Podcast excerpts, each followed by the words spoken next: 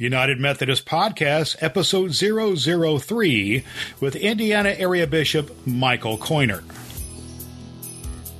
When the church is comfortable, we don't do well. But when we're under duress, even under persecution, Christians seem to step up.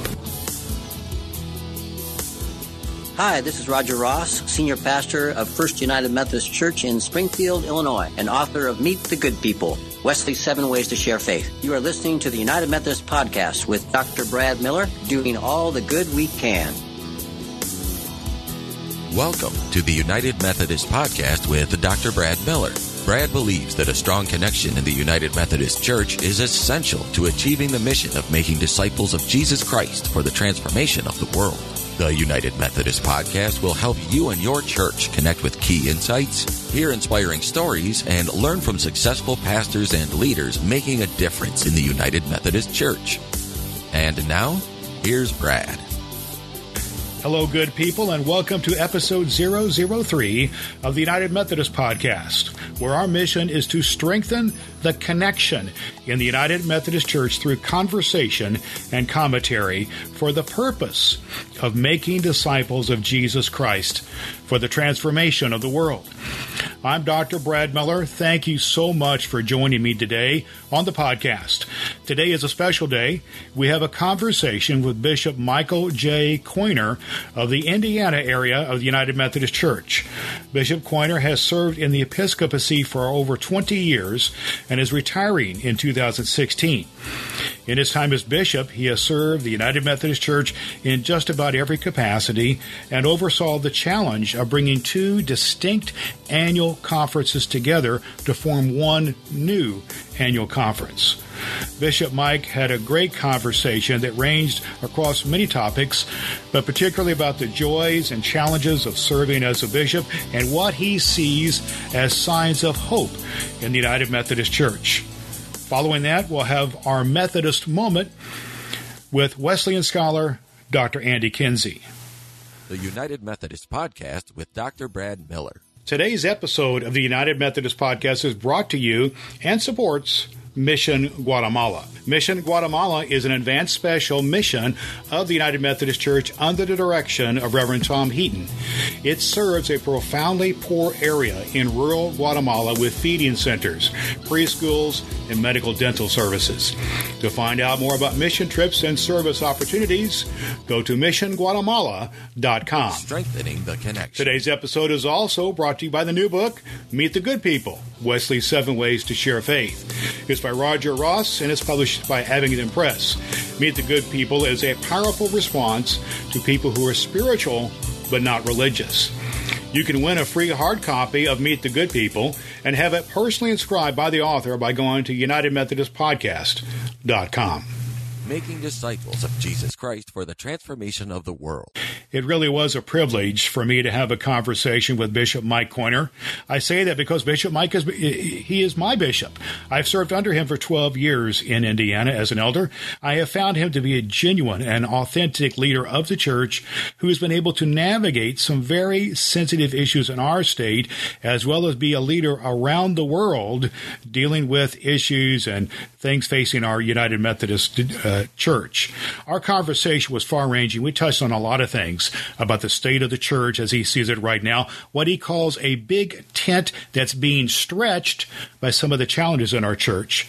He gave his observations about the global church, especially in places like Eastern Europe and Africa, as well as the state of the church in North America. We talked about the advice he might give to a brand new bishop and to younger clergy who are just starting out. I think you're going to find Bishop Mike to be very hopeful about the about the future of the church, particularly because of two things: the influx of younger clergy, new ideas, fresh approaches, and the influence of devoted laypersons that has shifted the nature of the church a little bit more towards the laity. And that's been a good thing according to Bishop Mike.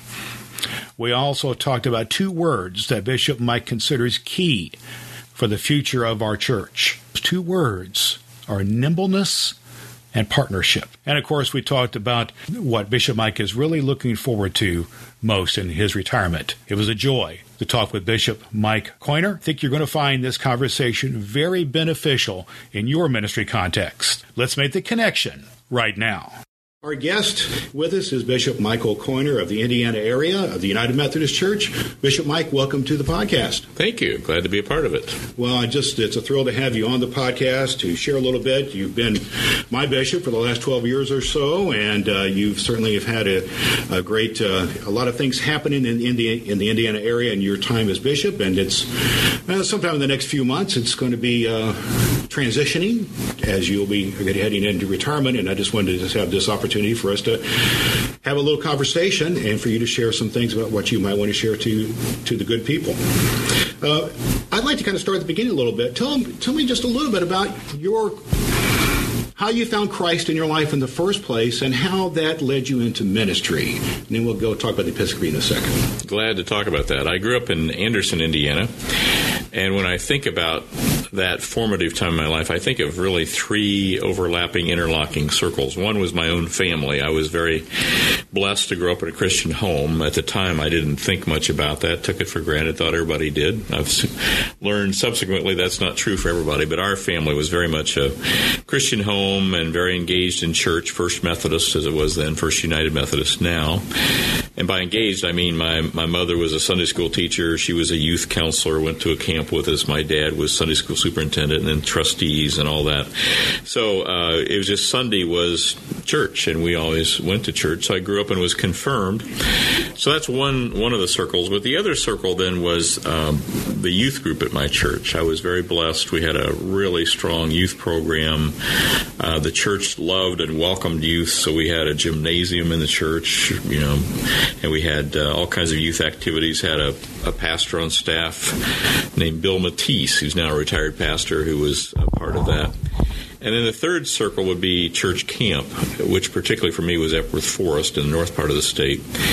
And it was really those three things together, but at Epworth Forest is where I guess I would say my faith came alive. I'd been raised in the church and confirmed, but as a junior high kid at camp, uh, as many people discover, I, I, was at church camp and experienced uh, an invitation to make a public commitment to Christ at one of the fireside services, and I did that. And it was a pretty emotional time for me as a junior high kid to, to discover I think the the personal nature of that relationship, and then later in senior high, that's also the same church camp site with senior high camp where I began to feel called to ministry. At the time, I really tried to kind of ignore it because I had other thoughts for my life, but it kept coming back and coming back, and so the finally tug, the tug was there. The tug, yeah. yeah. So finally, the summer before my senior year in high school, on a decision night kind of thing, I got up and went forward and said, "I'm not sure what this means, but yes." And almost immediately, my home church rallied around me, and they were very great. They didn't say, You have to do this. They said, We want to help you figure out if this is the right thing. That's so, a lesson in and of, in of, of, itself about the, absolutely how the local church can come come around people. Yeah, I remember uh, really the Sunday or two after camp, my senior pastor, who I didn't know as well, you know, he was Dr. Fribley, he was way up there. Right. Uh, he did a wonderful job of introducing me. He had me read scripture that day and just say, you know, Mike's exploring where God wants to lead him.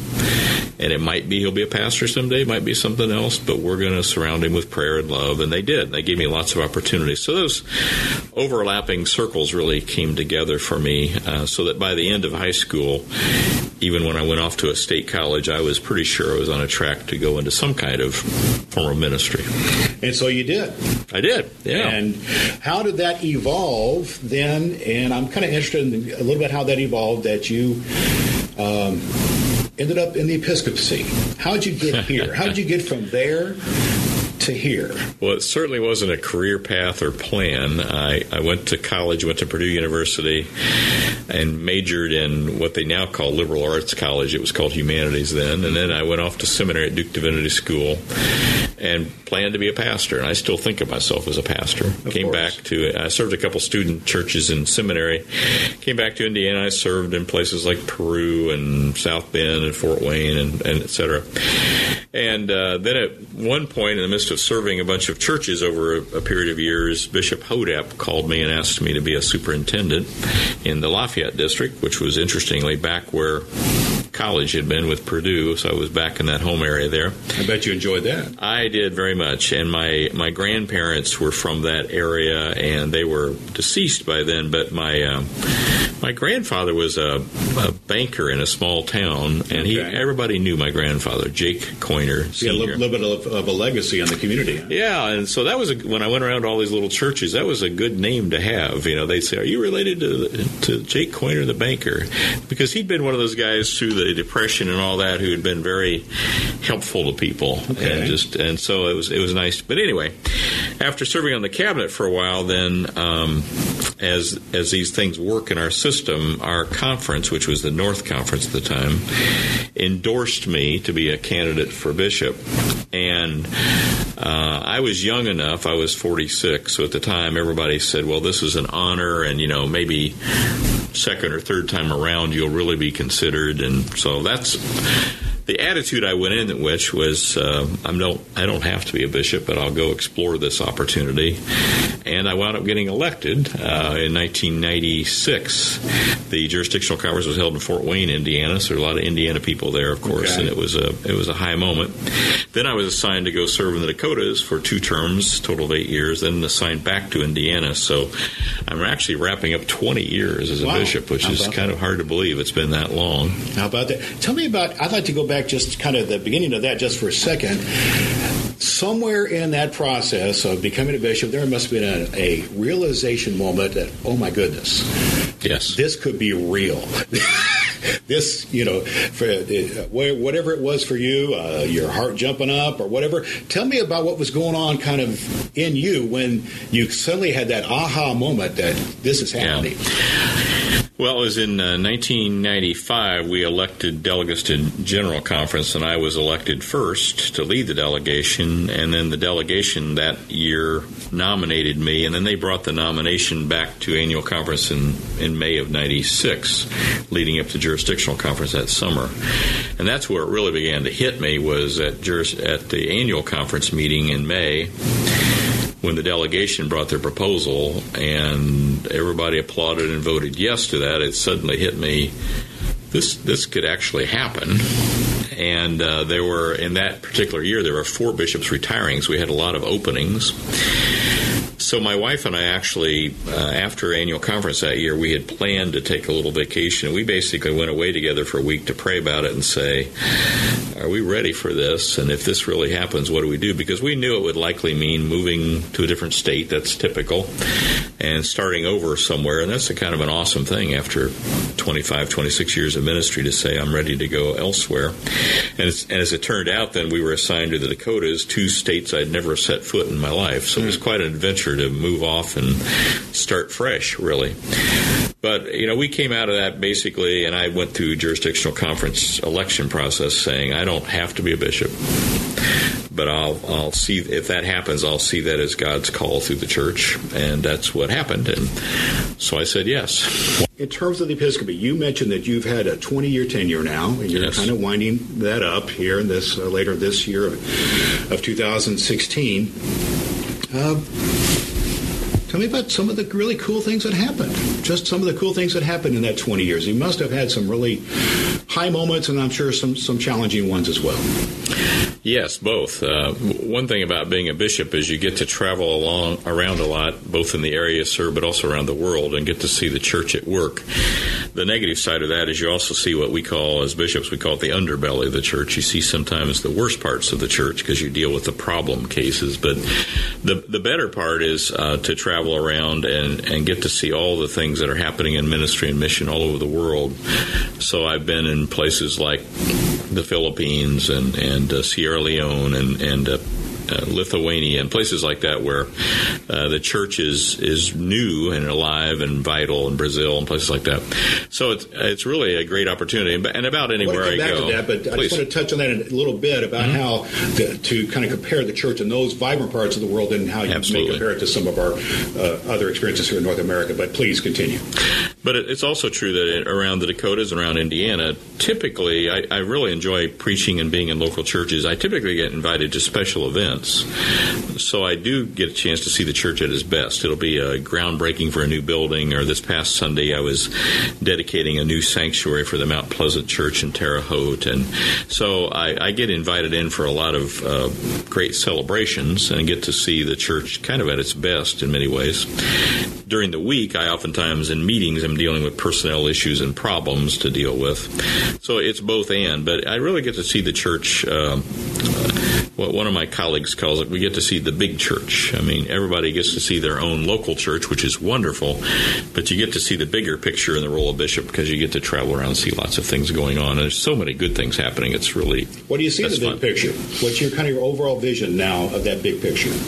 Well, I think there's a uh, first of all in the southern hemisphere and in Eastern Europe and in Africa, clearly.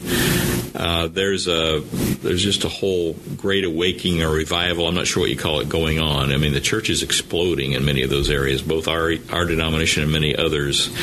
And some of those places where the church was repressed, like Eastern Europe, it's just profound to see how people survived the faith during the years of Soviet occupation and things like that. And it's almost like seeing the New Testament come alive. These little churches popping up in the middle of nowhere and uh, vibrancy. I mean, I was visiting a, a new Methodist congregation, United Methodist congregation in Mozambique a few years ago. They were meeting under a tree hmm. wow. with, with, a tarp, but 500 people there. And 500 people under a tree. Yeah, they had a tarp a and uh, pretty big tree, I assume. Well, pretty good sized tree, and then they had a tarp and things, and wow. and uh, the the denomination had given them money to to build a building, but instead they used it to drill a well so they could provide good drinking water to the whole village. Well, of course, the village responded to say, "Well, you know, who are you people? Why do you care that we all get good water?" And they and their theme was, "We we provide water, but then we'll teach you about Jesus as the living water." And they were just growing dramatically uh, that missionary spirit. So I see a lot of that, but I see that in the U.S. too. Uh, we talk a lot about plateauing and decline, and it's true. But I, I, also see that alongside that, a lot of new things are, are emerging. A lot of younger people are catching the vision of the church being outwardly focused and mission focused. And uh, yeah, we have churches that are old and dying. We do. Uh, we have a lot of aging population, and we do. But there's a lot of life too. There's just a lot of life everywhere you go. And and it's a surprise. Last week we were talking in cabinet about McNatt, Indiana, where the church was down to five or six people. That's a new one. Ten years ago. And uh, the part-time local pastor there recently reported they had 146 people on Easter. You know, which from five or six to 146 in 15 years is is phenomenal. Like whatever, a 5,000 percent increase. Yeah, no one's going to write a big article in a national paper about that, but that's just phenomenal. Yeah. And there's there's those good stories are all around. So one thing about traveling around among churches, as I do, I get to see a lot of that a lot of that good news. Well, that's cool. That's cool to have good news that's out there, and part of what we're about here in this podcast mm-hmm. is to share the good news stories, not to avoid some of the challenging things that we have, but to uh, sure. that we have good news to share. We do. We but do. I, I, would be interested though in some of the things that you think are some really challenges to the church right now. What are some things that really threaten the United Methodist Church? Well, the obvious one that everybody talks about is our our, our split at least in attitude over certain social issues. Sexuality is certainly one of them. And those are true, and we will do battle those. I actually see it a little differently. I, I understand that happens, but I think I think the biggest difference I see among churches is whether we are focused upon ourselves mm. or focused outside of ourselves. And it's a it's a huge difference between whether we see the church as an institution to take care of us or we see the church as a mission to be engaged in, in caring and reaching out to others. And obviously it's both and. I mean, there's times we all come to church and we need the church's love and care and compassion. But if we get stuck there, that's where I think a lot of churches struggle. We have one church in this conference, for example, it's over in West Lafayette. Uh, they, when new people join the church, they give them aprons, which say, I'm here to serve. And they talk about, you know, you may come to church originally with a bib to be fed, but now it's time as you're joining okay. to become a servant and serve others. And I think that's the that's the dichotomy we're into. I like that one. That's a new one. I've heard some other analogies about you know transitioning, you know, the baseball diamond or the moving from the living room to the kitchen and so on. Mm. Right. But that's a new one. I really like Yeah, that. I would do. we're here for bibs or for aprons is an Bibs or interesting way to put it. They do in their church, Yeah. and I do think that's in the church. Now, a part of that, which is not the whole picture, but a part of that is our differences over issues and how we view Scripture. And I think what we've come to as United Methodists is this understanding that. Uh, wow, there's people of good faith who read the same Bible but who disagree on some of these issues, and it's not like and how can we get along in that process? and how can we get along? Yeah, How can we live together? and it's not like uh, you know if if you're a liberal, you have to assume all conservatives are people who are just Bible thumpers. They don't care about people, and if you're a conservative, you don't have to assume, assume all liberals they don't care about the Bible. I think we have to grow a respect that says people of good faith disagree on some issues. So, as you said, how do you get along in the midst of that? Do you allow how much freedom do you allow Yeah. Versus how much do you hold each other accountable? Seems to me that's, That's our struggle. pretty profoundly Christian and Wesleyan for that matter. Is how how do we Yeah. function together? And we've been a pretty big tent as United Methodists. We've been a mainline denomination with a big tent where we've allowed a lot of diversity. Right now, it almost feels like the tent's being stretched pretty tight, and how Okay. how far can it go? And that's the struggle we face, as as do many other denominations. Is how far can it stretch? And being a middle child, I tend to want to try to hold people together, Okay. and Okay. find compromises, but they're not always easy to find. You're the you're the uh, negotiator, I guess. I am, yeah. Okay, I'm, I was a middle child between two sisters, and I sort of learned to negotiate in my family, I guess. Well, speaking of, of negotiating, I know that uh, one of the big things that happened in the state of Indiana during your time as bishop was the bringing together of two conferences. yes, yes. And uh, maybe you could say just a word about motivations for that, how that came about, and how it's worked out. It's been a few years since that was implemented. Mm-hmm. Yes. I just like your take on that whole process because some people who listen to this may that is this is not is an issue not only in Indiana, it happens around the United States at least of, It does. of the coming together Yeah. conferences. But I'm interested in your take on how that is a all evolved Mm-hmm. came about. Well, in 2004, when I was assigned to come home to Indiana to serve as bishop, the committee that makes those assignments is called the Committee on Episcopacy. It's a lay and a clergy member from each of the conferences of the region, the North Central region jurisdiction.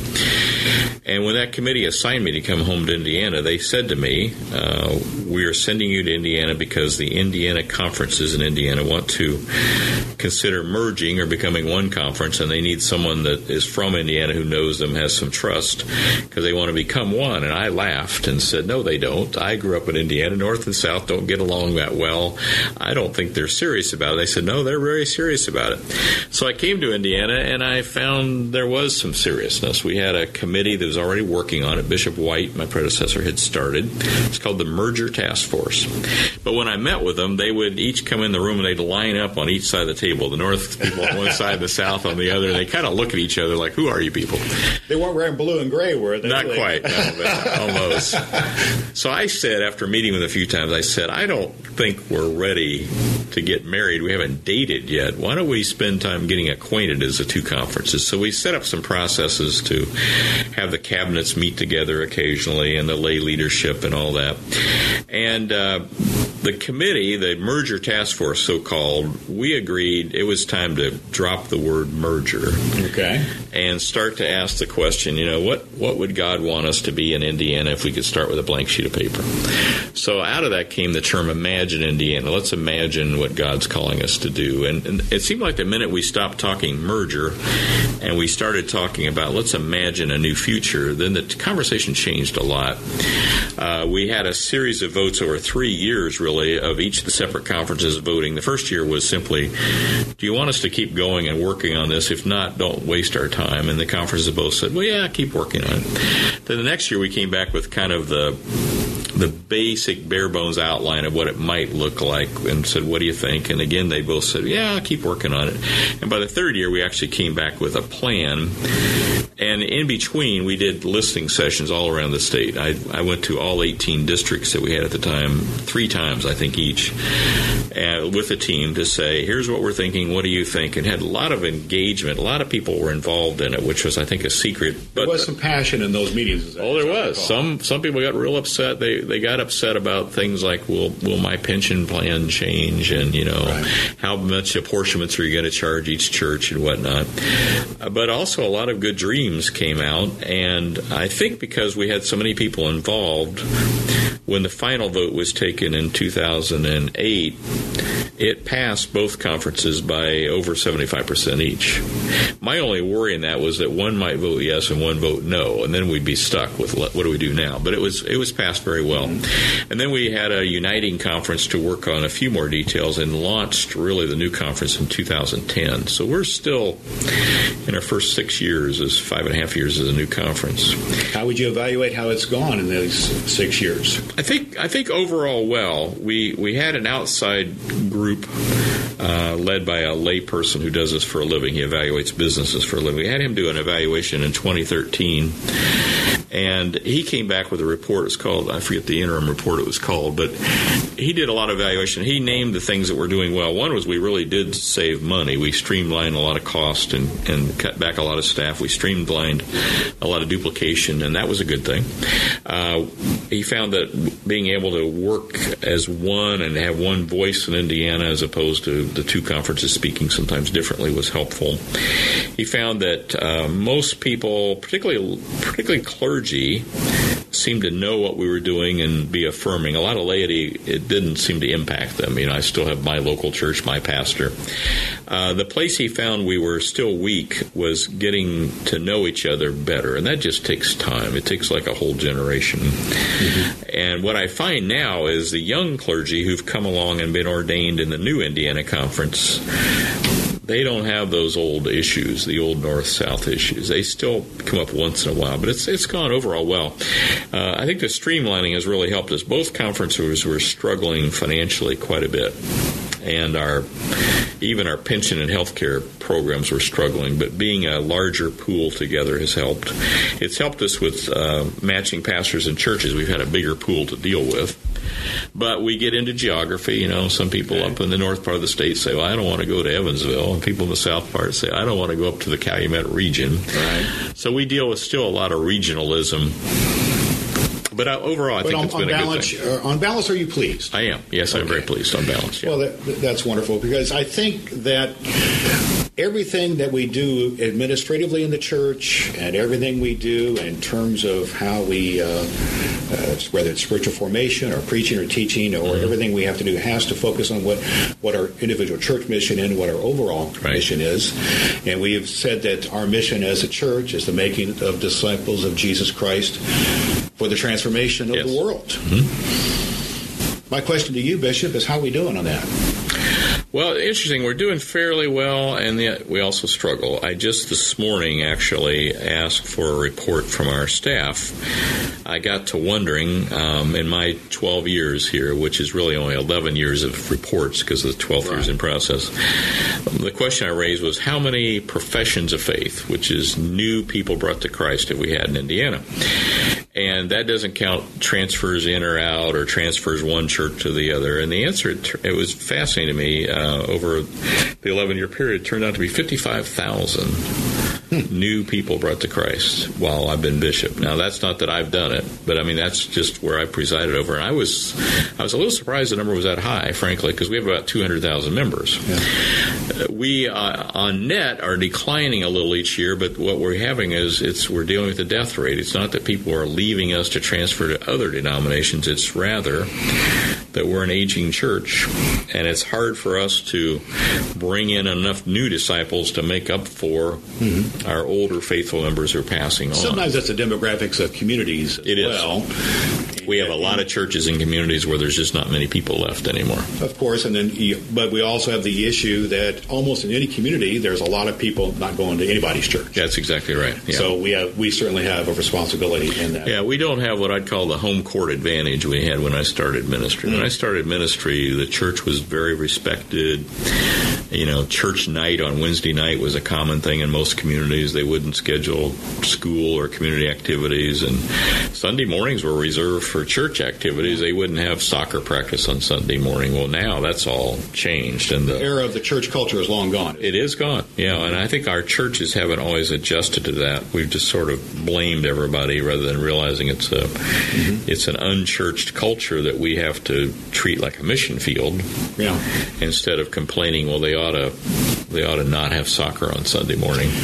He spoke about mission field and how we need to see our own local communities as mission fields. Of course, Wesley said the world is my parish. Yes.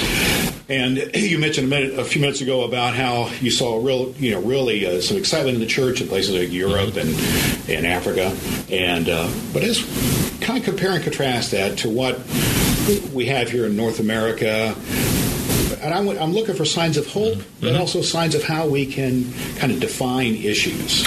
Well, interestingly, I recently had a conversation with uh, folks at the Lilly Endowment here in town who've been okay. very supportive of us and given us grants to do things for our clergy and whatnot. But when we were talking about that particular day, um, some of their leaders said to me they think there's hope because our United Methodist Church in Indiana has finally being realistic about where we stand. That we'd lived in kind of a, a dream world up till now, just assuming we could keep doing things like we used to do.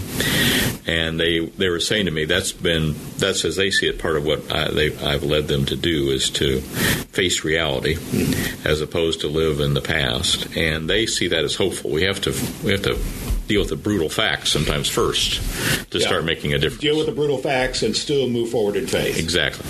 And I, I think there's some truth to that. I think we were in a little bit of a denial of. Um, decline and things like that. We just we're still the biggest denomination in the state, so we right. just we brag a lot about being big and tough and strong. But then we have to realize, wow, we we've lost a lot of momentum in a lot of places. It's hard to get back. Mm-hmm. So maybe dealing with that reality will help us have more hope for the future. Well, speaking of realities that we as a church have to deal with both here in Indiana and around the world, General Conference is coming up here before yep, too long. Month. We're talking in April of 2016, and next month in May is General Conference. And that impacts a lot of clergy who uh, will be listening to this podcast. Um, What's your take on some of the issues that are before General Conference, in particular, how they will impact the local church? Mm-hmm. Well, General Conference is an odd animal, and particularly as a bishop, it's very odd. We sit on the stage together as bishops, don't have a lot to do. We take turns presiding over sessions, and a few of us are picked to, to preach or whatever. But we don't have voice or vote at General Conference, so we sit on the stage and watch it happen. And uh, sometimes it's discouraging because you can see the whole congregation there and think, wow, um, they're not listening to each other, they're not making much progress. The last General Conference in Tampa was particularly frustrating because the, the General Conference passed a lot of changes for the church, which, many of which I thought were pretty good structural restructuring and all that. And then the Judicial Council, which is our Supreme Court, ruled them all unconstitutional. and the last night of General Conference, people were sitting around saying, why did we waste two weeks here? Yeah. Now, they did some good things that weren't really ruled out of order, but there was a, that sense. So I don't know what the new one will be here uh, in 2016. My guess is there won't be huge changes because uh, the structure itself doesn't lend itself to a lot of change. You know, it's a big group. Uh, they've reduced the number of delegates from 1,000 to 850, but that's still a huge group of people. It's more and more global. There'll be translations into, I think, seven languages as the things move along. So you have a lot of differences of culture and language to try to understand each other. Uh, so it's unlikely to see that as a leadership team, 850 people.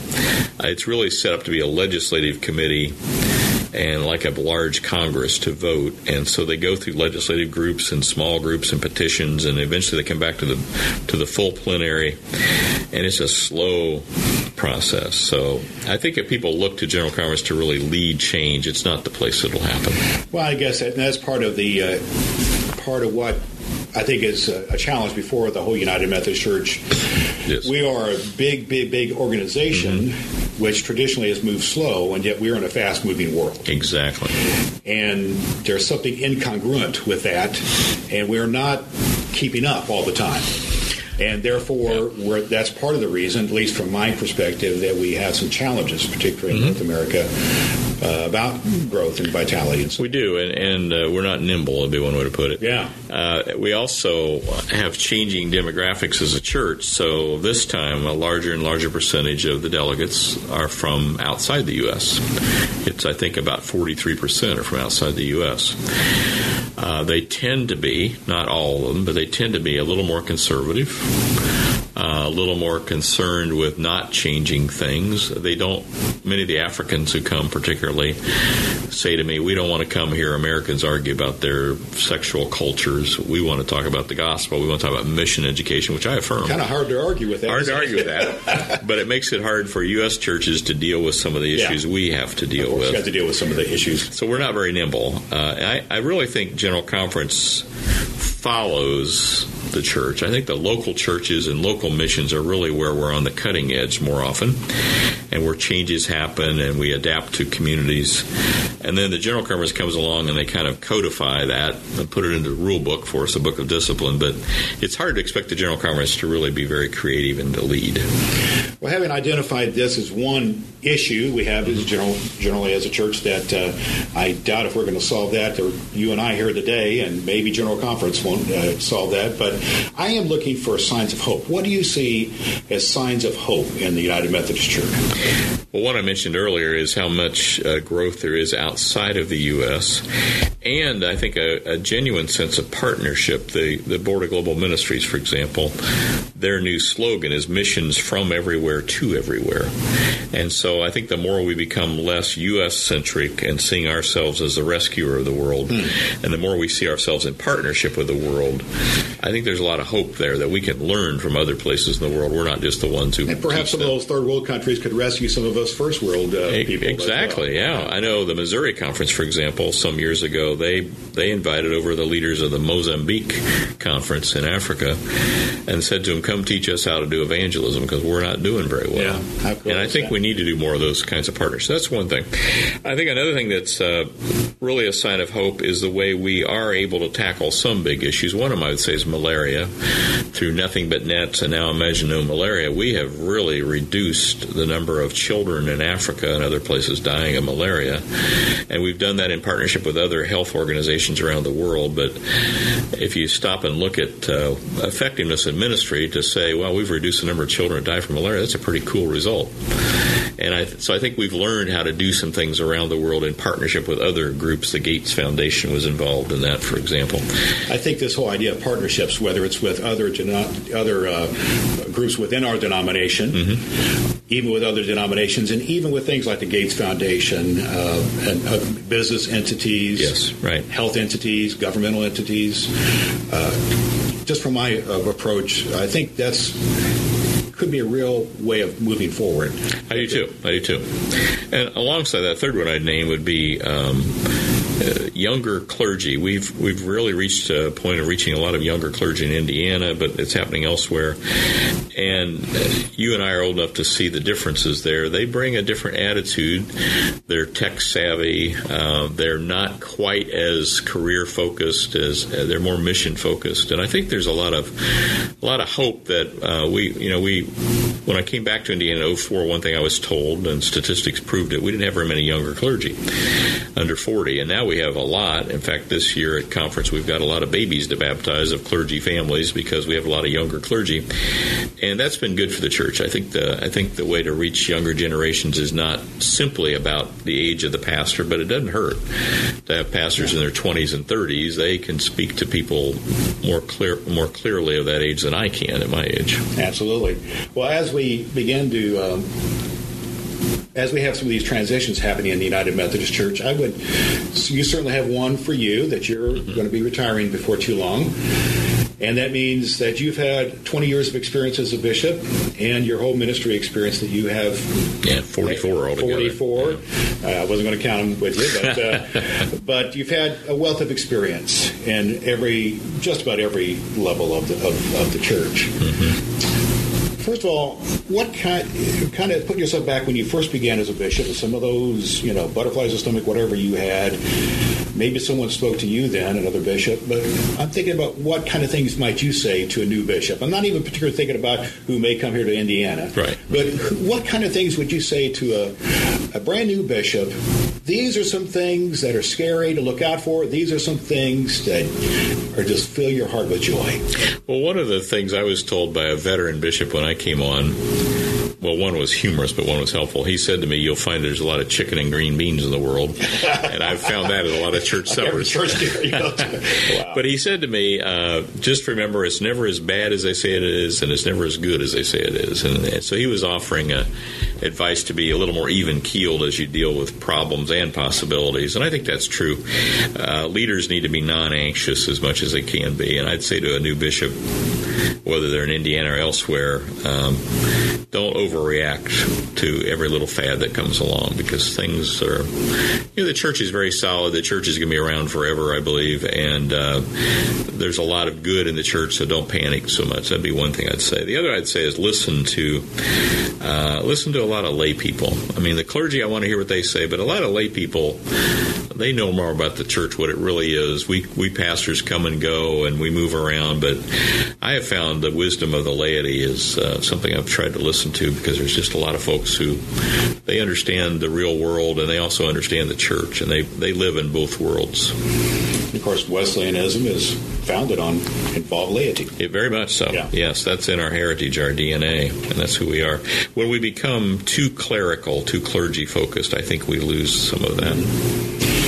And kind of taking this whole theme and and moving on with a little bit let's say you're talking, and I know you do this, you're talking to some of these younger clergy that you've talked to who are just starting out. Mm-hmm. What kind of words of advice or uh, encouragement do you give to those folks who maybe well, one thing I like 40 yeah, year process? One thing I like to do is tell them what it was like when I started, because they start to think of me as a dinosaur, and I talk about what limited technology we had. You know, we didn't have cell phones, we didn't have computers, and all that.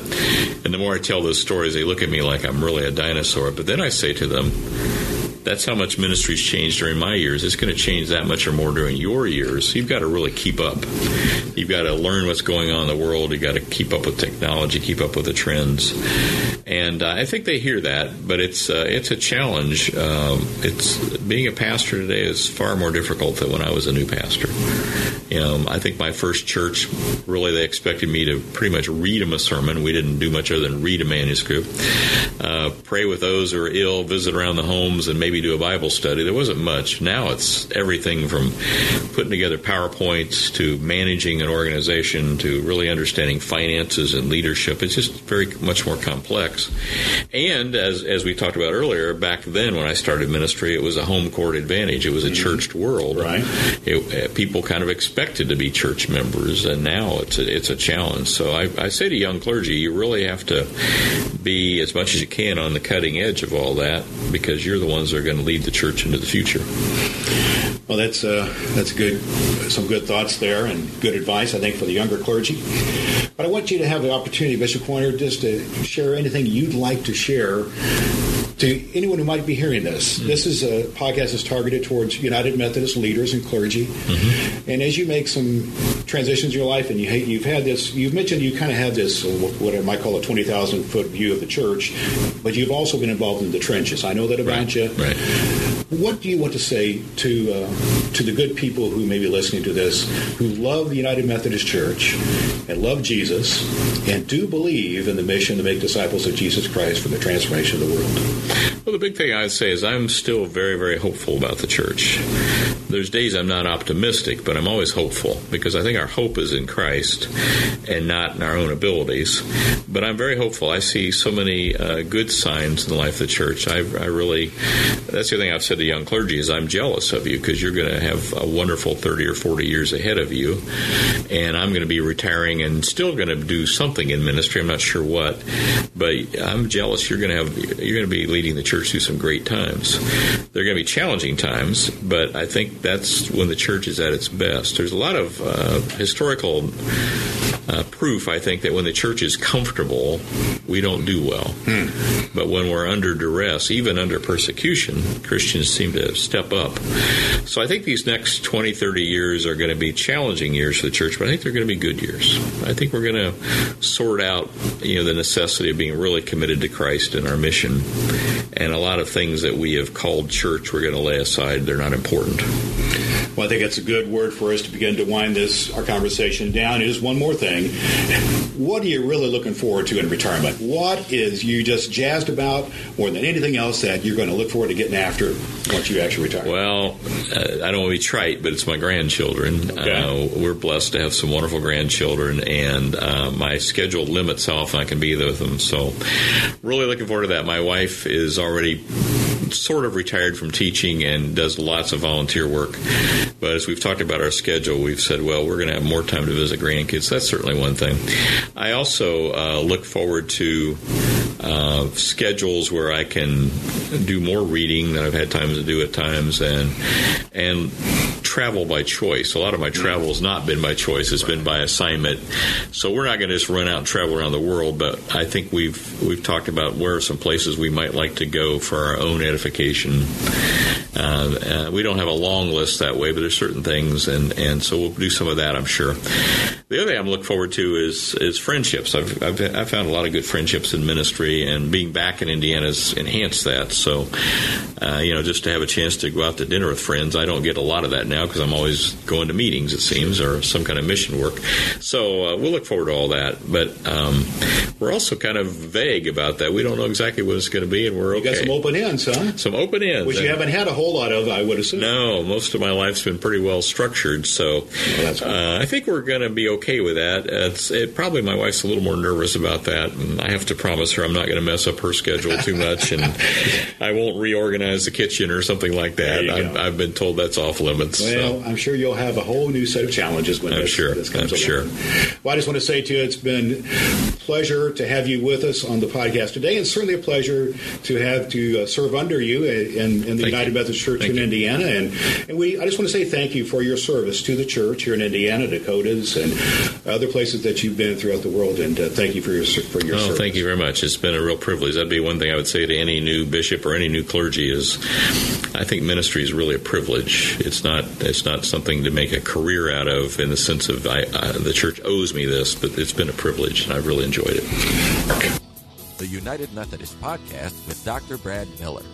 Thank you again to Bishop Mike Coyner for opening up so much to me in this interview. I know I learned a lot, and I'm sure that you gleaned some helpful insights about the church that we all love from Bishop Mike. Two key things jumped out at me nimbleness, how we respond to a changing world, and how our church just be kind of like a battleship movie. We need to, need to be more, more like a speedboat that responds quickly to needs we have in our communities and in the world.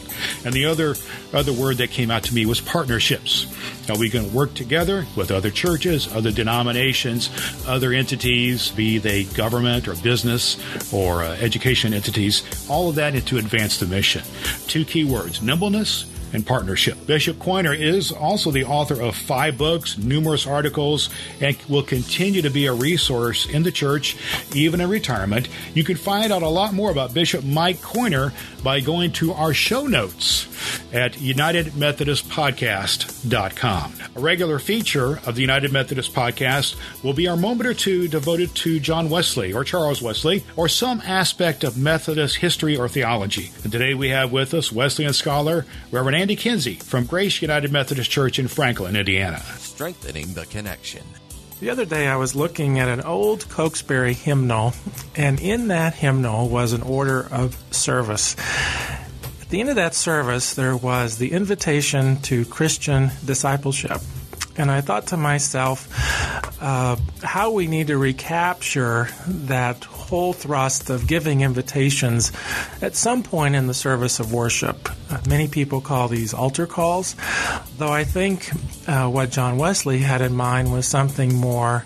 Uh, something more in depth. And here I think, as pastors, as lay people, there are wonderful opportunities throughout a uh, worship service to give invitations to Christian discipleship, whether it's at the beginning of Holy Communion, whether it's at the beginning of a baptism, or whether it is following a sermon, inviting people into this uh, grace filled life with God. Uh, giving that invitation, uh, it needs to be uh, a part of what we do together as, uh, as Christians. And I know Wesley would phrase it something like this. He wouldn't give an altar call per se, but he would tell people, you know, if you're really serious about this Christian life, come back and talk to me. Come back a week from now and let's uh, let's get together. Let's be in conversation, and then, then we'll find a way to get you involved in a small group. Now that was his way of uh, inviting people into this uh, life of Christian faith, but I wonder what ways would be helpful today uh, to do that. Good people, it's time to bring this episode number 003 of the United Methodist Podcast to a close. Thanks again so much to Bishop Mike Coyner from the Indiana area of the United Methodist Church for sharing so much, and to Dr. Andy Kinsey, who brought us the Methodist Moment. I do want to share with you that this podcast is brought to you by the new book, Meet the Good People Wesley's Seven Ways to Share Faith. The author is Reverend Dr. Roger Ross from Springfield, Illinois. It's a great book. It has a lot of practical applications of taking Wesleyan theology and thinking and strategy and implementing it into the 21st century ministry context that we live in. You can win an autographed copy, hard copy of the book, by going to UnitedMethodistPodcast.com. We're also uh, sponsored by and supportive of Mission Guatemala. Mission Guatemala is an advanced special mission of the church, but moreover, they this mission has an incredibly miraculous story of a United Methodist mission that has just emerged in the last few years. And you need to hear that story about Reverend Tom Heaton and the folks at Mission Guatemala. You can go to missionguatemala.com to learn all, all about it, and you can certainly make that connection at our website. But most of all, today, I really want to thank you folks for checking out the United Methodist podcast. The mission of the United Methodist Podcast is strengthening the connection in the United Methodist Church through conversation and commentary. The purpose of making disciples of Jesus Christ for the transformation of the world. You can be supportive of the United Methodist Podcast by telling others about it. Go to your network of friends and colleagues and just send them an email or, or a Facebook post about the United Methodist Podcast and invite them to, to connect with us. Uh, you can go to our, uh, our community at facebook.com slash United Methodist Podcast, and you can find us there. Or you can really, it really would be helpful if you go to iTunes. Search for us on iTunes under United Methodist Podcast, and if you will, subscribe, rate, and review the podcast. Give us a five star rating if you think we deserve it, and please write a one or two sentence re- review. That really helps others find us who are searching on the net. Course, you can make all these connections to the United Methodist Podcast at our home base, our website, UnitedMethodistPodcast.com. That's where you can get on board the United Methodist Podcast Connect newsletter, where we talk about some of our guests we have upcoming in, on the podcast. And you, of course, there's an archive of all the past episodes as well. It's there. We also have a free gift for you there that you can check that out as well on the website. It has been a privilege to be with you today and for letting us have some time in your earbuds today. You are the good people of the United of the Connection and the United Methodist Church, and we serve together. Until next time, this is Dr. Brad Miller encouraging you to do all the good you can. Thank you for listening to the United Methodist Podcast with Dr. Brad Miller. We challenge you to be an active listener by subscribing and becoming a vital member of the United Methodist Podcast community. Visit us on the web at unitedmethodistpodcast.com and connect with other members at facebook.com slash United Methodist Podcast. Until next time, continue to make disciples and transform the world.